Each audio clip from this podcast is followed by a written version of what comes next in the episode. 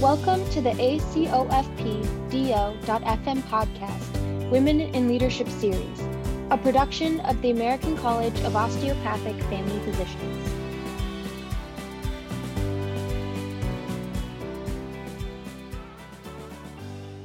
Hello and welcome to the ACOFP DO.FM podcast, Women in Leadership Series. My name is Nicole Bixler and I serve as your ACOFP president. And it is my honor to be with a highly decorated and well thought of leader in our profession, Dr. Carol Henwood. I'm going to ask Dr. Henwood to tell us a little bit about where she is at this point in, in time in her job and what she's doing. And then we're going to get into some questions with her today. So, Dr. Henwood. Hi, Nicole. It's great to be here with you. And it's my honor to be being interviewed by our current president, who is amazing. And we're also proud to be members of the ACOFP during her presidency. Um, I am a practicing family uh, physician in Southeastern Pennsylvania. I work for Mainline Healthcare, which is one of the uh, larger health systems.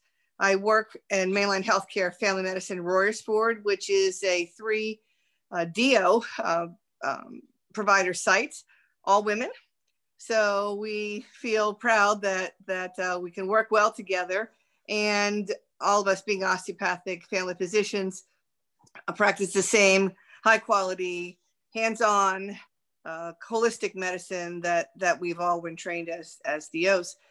Uh, I serve on several committees uh, in the health system. I am the advisor for the Pennsylvania Osteopathic Family Physician Society, which is the ACOFP state chapter. And I also serve as uh, the vice president of the uh, ACOFP Foundation.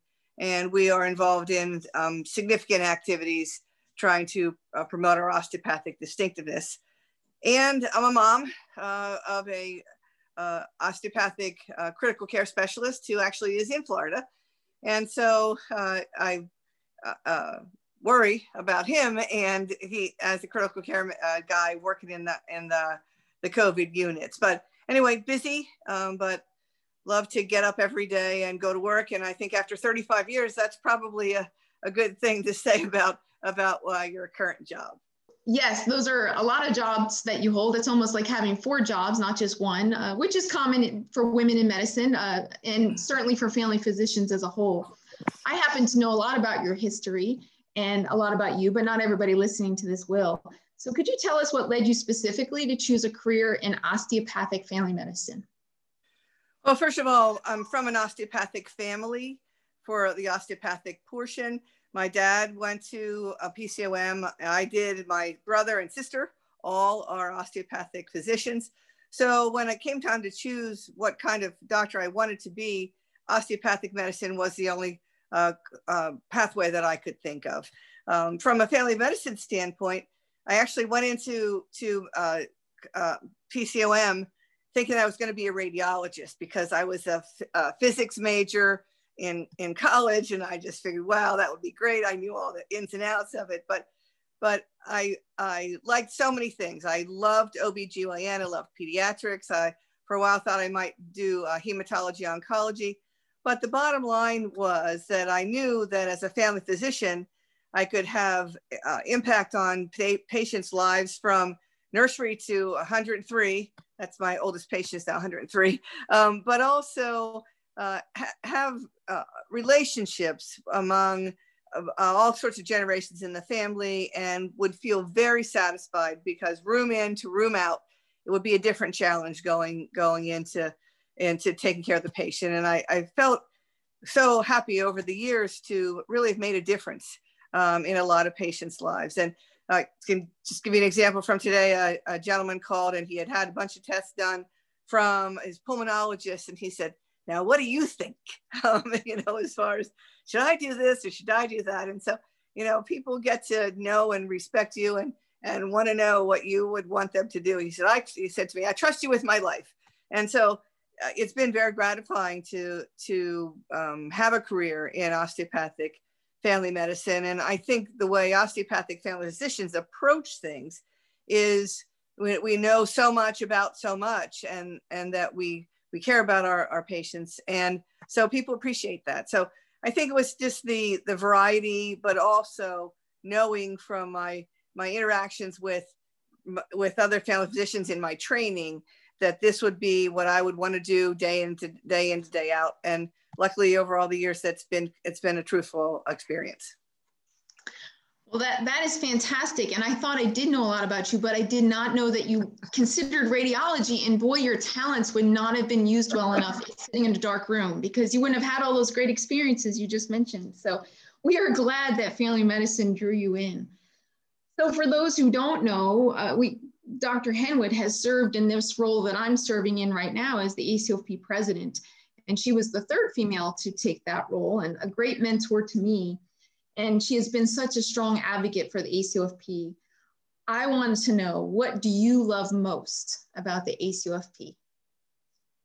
So, in preparation for speaking with you, I was thinking about that, and and I think it's the ACOFP family, the people that I've grown to know and love, and had the the privilege of working with, and with the great knowledge that in times of difficulty, there were so many people standing right behind me. So if you recall, um, in my presidency, we had to get our grips around the single accreditation system and had concerns over what it would mean to osteopathic training, osteopathic distinctiveness, and where and osteopathic training programs um, would what would happen to them as we began uh, to down this road.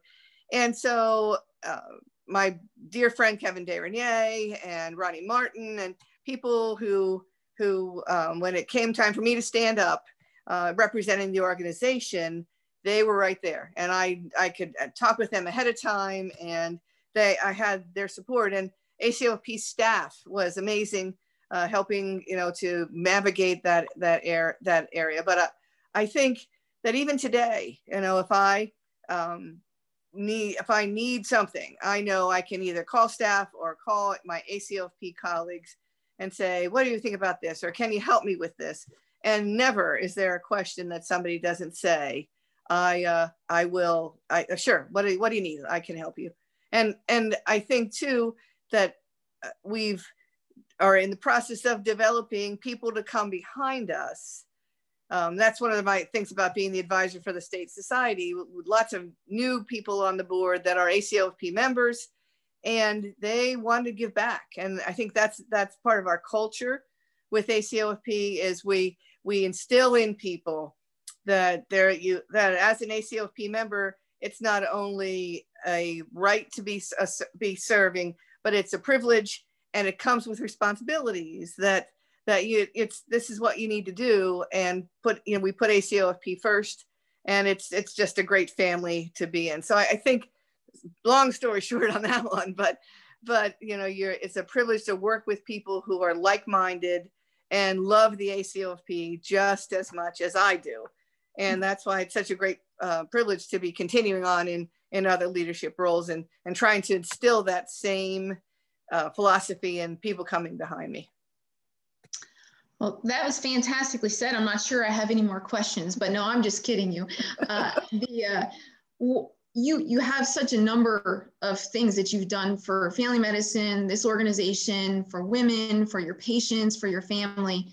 But if you had to pick out something, what do you think you would say at this point in your career? Because we know you still have many great things to come. What's been your greatest accomplishment?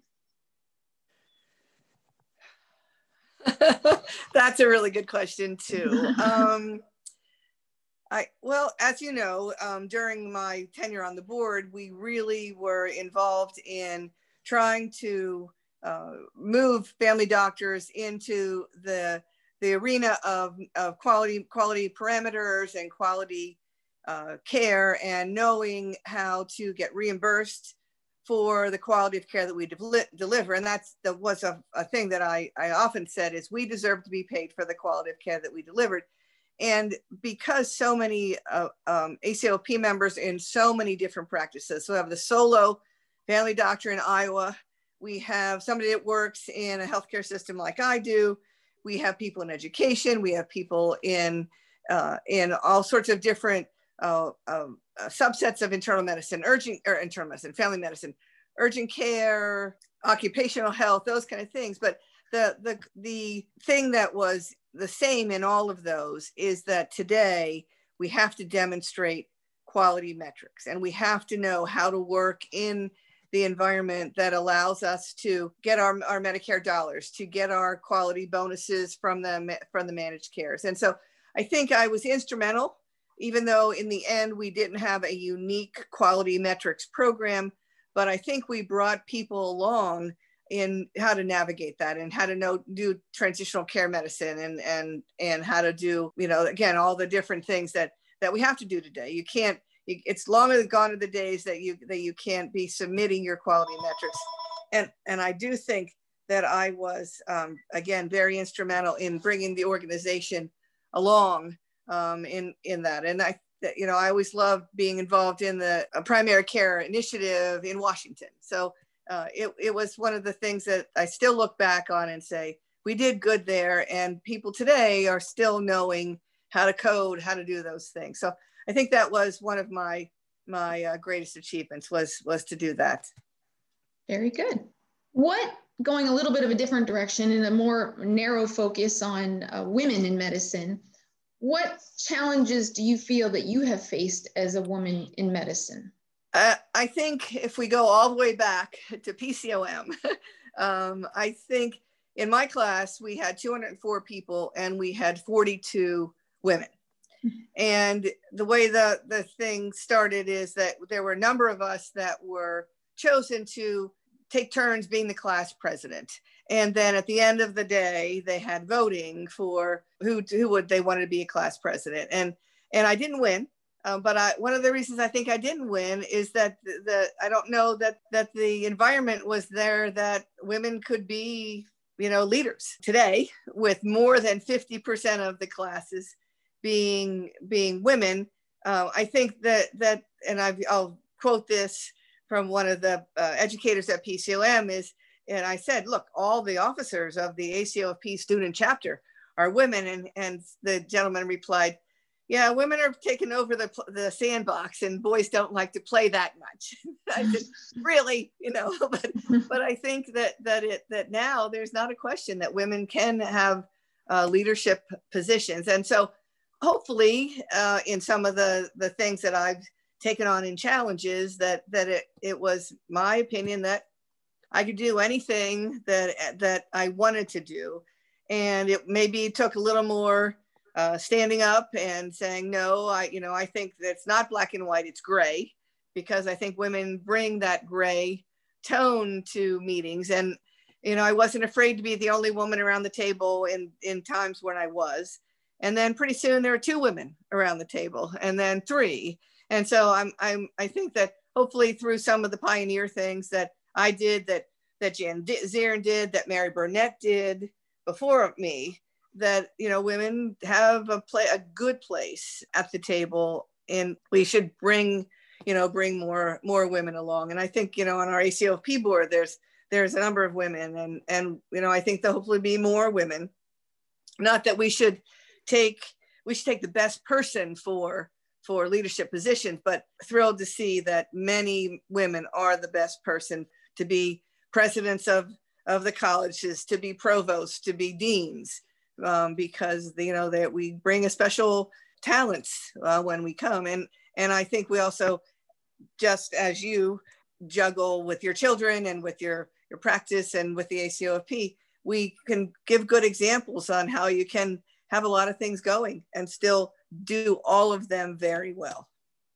Well, I could not agree with that more. Yes, I believe we are the masters of multitasking and we do it quite well. And certainly sitting in my position now, I I did not have that same scenario of only being, you know, the underrepresented chromosome in the class. I, I, was, I was at the point where we were 50 50, but I certainly, there was still a, a change of the leadership. And so it's, fantastic that I've had people like yourself and those you mentioned, Dr. Zieren, and I never got to know Dr. Burnett, but that have paved the way for people like myself to be able to do what we're doing. And that hopefully in years to come, it won't be such a uh, something we have to point out like, oh, she's the first of this or she's only this. It'll just be, like you said, the person who's best for the job all the time. So, so what advice do you have for future generations, the next generation of leaders in osteopathic family medicine? What, what would you do to get from maybe point A to point B? And what advice could you give to those doctors who want to be involved?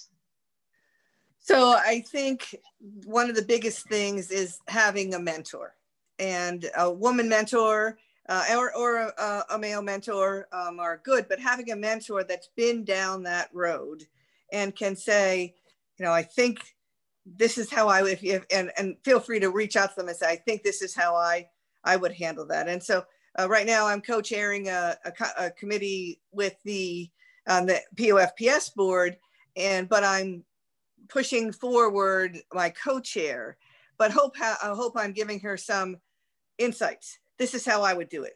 What about this? This is how we have to have this timeline. And, and so, you know, finding someone who is there for you just to help you navigate the some of the pitfalls that I probably made myself.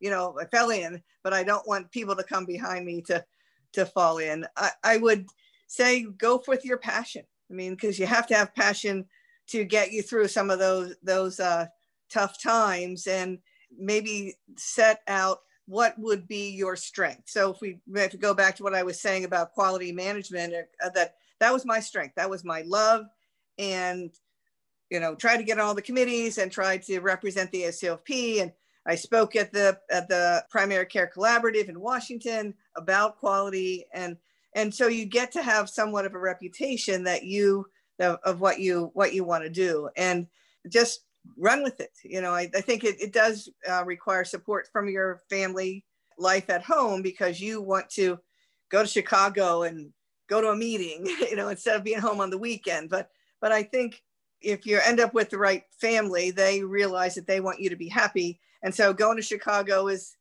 is okay, you know, on on and and you know and and doing those things. I think I would also say uh, that that to you have to be a little fearless. You have to be not afraid to stand up at the AOA House of Delegates and and say, I represent the ACOFP and this is what my, my and my my colleagues and those that have joined us want to say.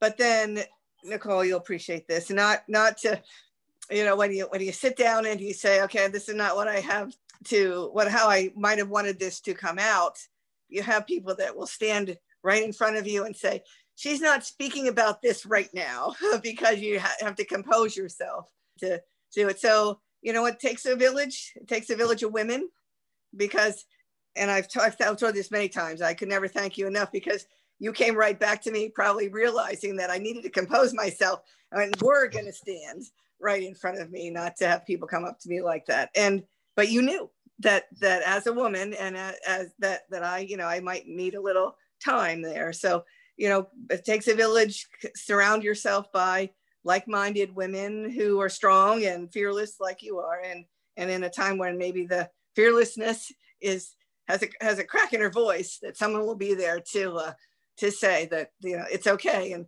and you can come back another time for an interview or whatever. So yes, you're you're right. That was the that was a a, a, moment that I don't I know I'll never forget. Obviously, you never forget a, a, a good bonding moment between two females too. That you're right. It, it often takes one to know one to know what that moment meant to you, to the ACOFP, to family medicine, and how as women, we sometimes we do wear our emotions on our sleeve. I think it's a good thing, but sometimes it's not always viewed that way. And we try to keep that, like you said, fearless exterior, but sometimes even at our very best, that just needs to, to break a little bit. And so it's nice to have somebody there to have your back. And so it, it was uh, my honor to do that because that was a that was good for me to be in that role and to watch that experience, to watch a truly fearless woman leader stand up in front of 700 people and say exactly what needed to be said uh, for on behalf of our profession. So it's wonderful memory for me too. So, you know, I, knowing knowing you for some time and I, I, I couldn't let this interview go without uh, I didn't know how to phrase it in a question but I'm gonna, gonna get it out of you one way or another uh, for those of us who know you really well there was another hallmark of your presidency that I think you said it the first time, either in your your presidential speech or whatever it is. But you you had a tagline that has stuck with you, and many people will always remember you for. So you, you have to give us your, your tagline. So what was that, Dr. Henwood? Well, I, it was something that just came out of me one day, so heartfelt. And I decided that was just going to end every speech uh, with it. And, and it was that today is November 18th, 2020. And if you ask me, I will tell you that there's never been a better day to be an osteopathic family physician. And if you ask me tomorrow, I will say today is November 21st, excuse me, November 19th, 2020. And it's still never been a better day to be an osteopathic family physician. And, and it's because of all of the, the uh, lives we impact, of all of the things that we're able to do, of all the relationships that we can look back on. And, and I truly believe that. And I hope that other people have that same feeling because it, some days are tough. It means, you know, on some days when people are all, half of your patients say they can't do this COVID thing one more day. And you have to dig down and inspire them to say, yes, you can. And here's the ways you can do it. And we'll look back on this together that we made it through, even though you're, you know, you might not think, I'm uh, saying to yourself, I can't do this COVID thing one more day. But, but you get strength because you know that your profession has, has given you the, the tools that allow you to be there for other people and to make a difference. And I have a friend that says, go save lives. And so you might be saving lives in a little way by just, you know, helping people to to get through that day when they seem like they can't do this COVID thing or whatever it is. They can't, they, you know, their mother is, is on hospice or, you know, they've lost their job and they just don't know what's what. And, and it, in, in helping people to, to get through that day, you realize that there's never been a better day to be an osteopathic family physician today, tomorrow, the next day, next year. There'll never be a better day to be an osteopathic family physician. I think that's so telling because of in my mind of thinking of that how um, effective that line was. And you are correct. You ended every important speech and statement meeting was always with that. And now I think of today, and one of the things that you were heading up and doing so wonderfully for our profession is your work with the ACOFP Foundation. And to me, I think there's such a connection of the Forging Our Osteopathic Future campaign and your tagline that not only is today, but like you said, tomorrow and the next day and every day after is going to be the best day to be an osteopathic family physician. So I wanted to give you a moment just to tell us a little bit about what that campaign is and how your work and those on the foundation are really ensuring that for our profession. Well, it's again such an honor to be working with the foundation and and the Forging Our Osteopathic Future campaign. About two years ago now, when when those of us on the foundation board said, look, we've got to revitalize the foundation. What can we do? And so we came up with the idea that we could be impactful in the future osteopathic uh, physicians by helping them to pay for their board certification. They arrive at the end of their residency with significant debt. And we also knew that there, there would be a potential opportunity for them not to take osteopathic certification boards and not to take the practical that certified them in osteopathic manipulative therapy and osteopathic principles and practices. And third, looking back on 35 years, the, the power of touch that comes from doing OMT and or the osteopathic philosophy is so impactful that we wanted to make it easier for them to do it. And so we set out uh, on a $2 million uh, capital campaign, uh, raising money that pays for taking the written and taking the practical and travel expenses to the practical. And in our first year, we we gave 101 grants to those osteopathic third year residents who's who needed help in in taking and, in meeting the financial requirements to uh, take it take the osteopathic boards. And we see it as a dual thing. We see it as a survival of our, our profession because we want people to continue to take those boards.